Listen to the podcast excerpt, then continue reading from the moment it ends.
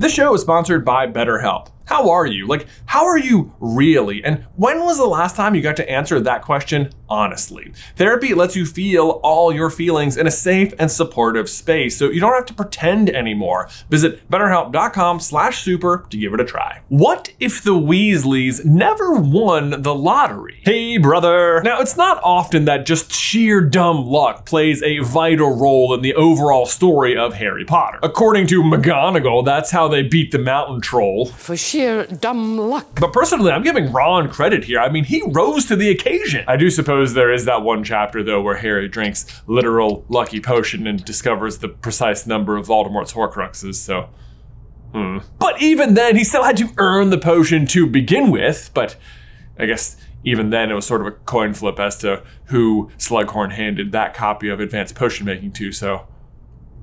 But but even then, it is still magically induced luck, and still not even the luckiest thing that happens to Harry in the series, if you can believe it. In fact, the luckiest thing that ever happens for Harry doesn't even happen to Harry, but instead to Mr. Weasley and the rest of the Weasley family. It happens just before Harry's third year when the Weasleys win the Daily Prophet annual grand prize galleon draw. Which I wonder how you even enter that. Like, do you have to specifically sign up, or do you think it's just if you are a subscriber of the Daily Prophet at all, you're in? Because if I recall, Mr. Weasley does not super approve of gambling. Oh, boys, I don't want you betting. That's all of your savings. Your mother. I guess annual does imply once per year, though, and he does end up winning, so it does pay off. So who am I to judge? But my goodness, you guys, for a bit of off page luck that doesn't even happen to Harry, this lottery win has massive implications for the overall story. It is because of this random influx of galleons that the Weasleys are able to take a month long trip to Egypt, where they are featured in a photograph where Sirius Black sees on Ron's shoulder Peter Pettigrew disguised as Scabbers, which prompts him to break out. So if the Weasleys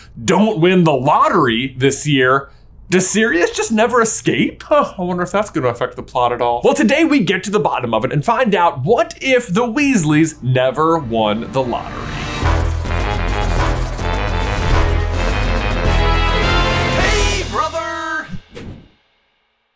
Guys, before we begin today, I want to make a big announcement that Ben and I are launching a brand new podcast this coming October 1st called Through the Gryffindor. It is going to be a chapter by chapter read through of the entire Harry Potter series, starting with The Boy Who Lived, going all the way to The Flaw in the Plan. You can go ahead and find episode zero right now on whatever uh, player you listen to podcasts on. If you want to give that a quick listen and a nice little five star review, that would be greatly appreciated. Otherwise, the first three chapters are all going to drop on October 1st. So go ahead, hit that follow button, hit subscribe so you don't miss it. I'm so looking forward to it. This is going to be so much fun.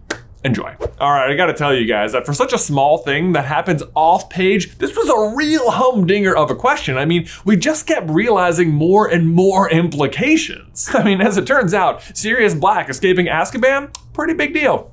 Who knew? So, just as a quick refresher, yes, the Weasleys win the Daily Prophet Lottery, the 700 galleon prize, which they use immediately to take a month long vacation to Egypt to visit their eldest son, Bill. And because it was the Daily Prophet draw, the Daily Prophet does a story on them, including a picture of the family to showcase how they're spending the money. And can I just say that I love how the perpetually poor Weasleys do not sit on the money at all? They immediately decide to spend it on a trip to visit their eldest child while also providing the rest of their children with memories and experiences they can cherish for the rest of their life. Family first, am I right? But the family photo features Scabbers the rat on Ron's shoulder, which, like Ron, I don't know about you, but I just wouldn't have taken my rat on vacation. Eventually, Sirius sees the photo, recognizes that it's Peter, and that's what motivates him to break out of Azkaban, thus starting one of the largest manhunts in the history of the wizarding world for Sirius. But if Sirius never sees that photo, then he's never motivated to break out. So when Harry flees the Dursleys after he breaks out on Marge, he never runs into Sirius, which means he never trips and accidentally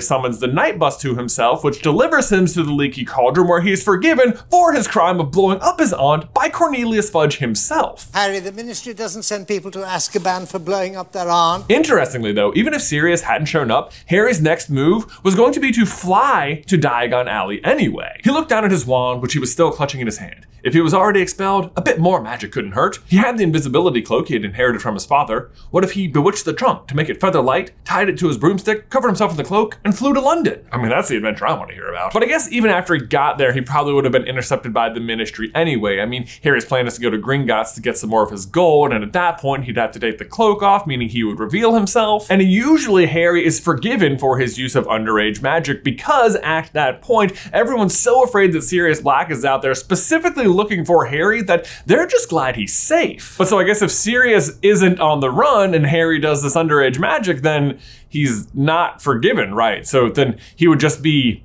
expelled? Justice. Yes, that would be the usual consequence because this would have been the second year in a row that Harry had performed underage magic, but I don't think that would end up happening. I mean, obviously, Dumbledore doesn't want that to happen, and besides that, there's a really easy out. Dobby. Dobby would still have just been freed by Harry a couple of weeks ago and could easily be summoned and admit to being the true culprit of the hover charm from the year before, thus absolving Harry of that particular crime. Alright guys, now we need a quick moment to thank today's sponsor, MeUndies. We all have something we like to wear when we want to feel confident, comfortable, or attractive, right? Well, let me tell you, MeUndies opens up an entire new world where every single pair they sell lets you fill that exact need. Seriously, no matter what you need, MeUndies is almost guaranteed to have something that will match the occasion or mood. I can personally tell you that I have been subscribed to their products since way before they were sponsoring the channel. They're just so comfortable. I've like outfitted my entire underwear drawer with them at this point. There's like just seriously nothing else compares. Not to mention the incredible number of prints they always have available. Like I can always choose from whatever fandom I'm feeling that day, like whether it's more of a Harry Potter day or a Star Wars day. I'm covered. But as fun as the patterns are, they're nothing compared to the comfort. The comfort is the guarantee. No matter what your body needs, they have the stretchiest, softest, most breathable fabric that'll make your body feel great. And if that sounds good to you, great news. We have a great deal for you. You can get 25% off your first order plus free standard shipping when you head over to meundies.com slash theories. And if somehow you're not satisfied with them, MeUndies promises it's on them. So one more time, you get 25% off your first order plus free standard shipping. Head over to meundies.com slash theories.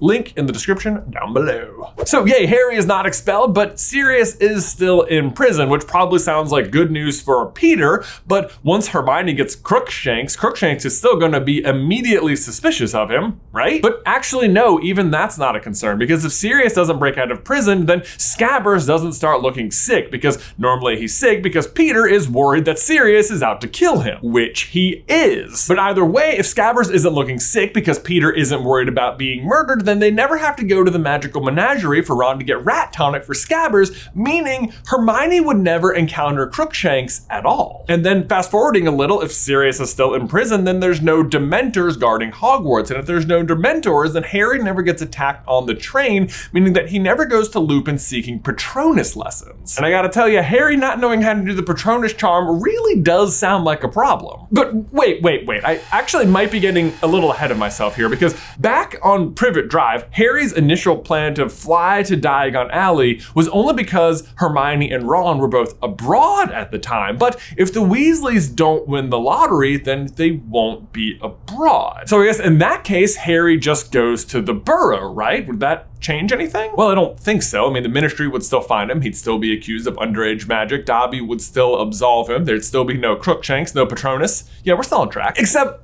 wait, if the Weasleys don't win the lottery and they don't go abroad, is there any world in which they don't just invite Harry over to spend the rest of the summer with them anyway? How wonderful to see you, dear. I mean, I don't think so. Harry ends Chamber of Secrets by giving Ron and Hermione the Dursleys' phone number and specifically telling them that he can't stand another two months with Dudley. Call me at the Dursleys, okay? I can't stand another two months with only Dudley to talk to. Not to mention, Harry did just save Ginny from Voldemort and the Basilisk, and the Weasleys know how bad the Dursleys are anyway. And even in the main story, yes, Ron does try to call him. So for sure, I think Harry would have been invited to stay at the Weasleys for most of the summer. And I have to imagine the Dursleys let him go. I mean, it's the same dilemma that Uncle Vernon usually faces the following year anyway, where he wants Harry out of the house, but he doesn't want him to have fun, but ultimately decides not having him there is the better option. And given that we know Marge is about to visit, he would for sure want Harry out of the house. And this is great because if Harry's at the Weasleys, then he never blows up Aunt Marge at all, meaning he would get to go to Hogsmeade, which would mean though that Fred and George never give him the Marauders map.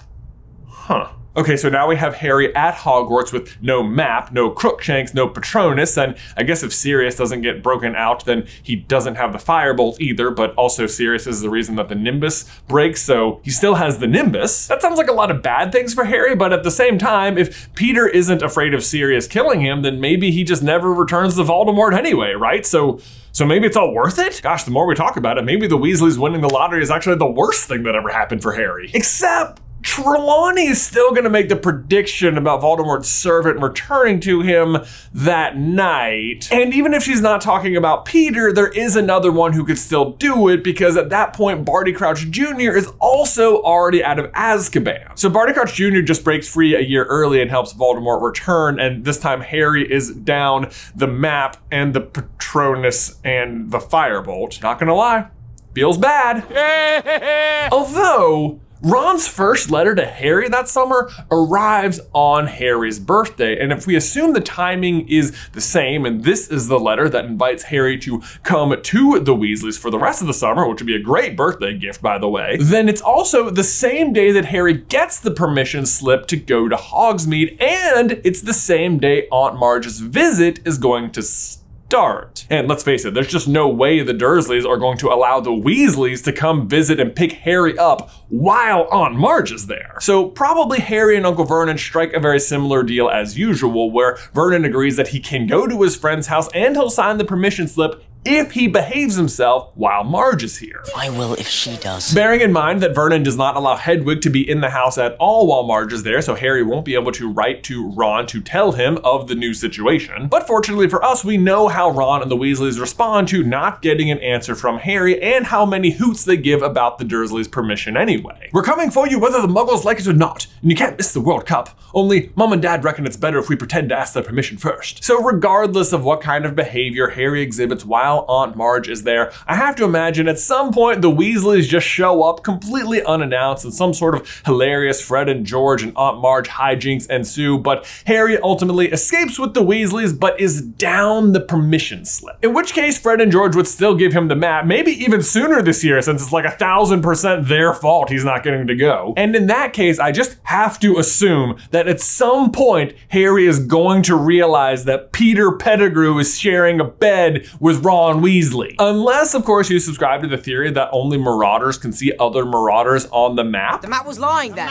Never lies. But I would argue that Harry is blood of one of the Marauders anyway, so I think either way he'd be able to see Peter, but this would also explain why Fred and George never did. But I'm sure this would cause a lot of questions for Harry, and the obvious person to take those questions to would be his brand new favorite defense against the dark arts teacher, Remus John Lupin, RJ Lupowitz, as I like to call him, RJ Loopsters, Moony, Moonman, Moondog, Moondog Rathorns, Remus Lupin, the Moon Pie Maniac. And the moment Lupin sees Peter on the map, he is gonna know all the way what the fudge has been up, and he can use that information to hopefully then exonerate Sirius. In doing so, though, I think Peter catches wind of it and still manages to escape to go help Voldemort return. But at the very least, Sirius is out of Azkaban and exonerated this time. Or maybe Peter catches wind of it too soon and he's able to escape before they can exonerate Sirius, in which case, like Dumbledore and Lupin just go break Sirius out of Azkaban. That'd be a pretty cool story, too. But so if all that's the case, then the big difference here is still that Harry didn't need to learn the Patronus charm from Lupin, which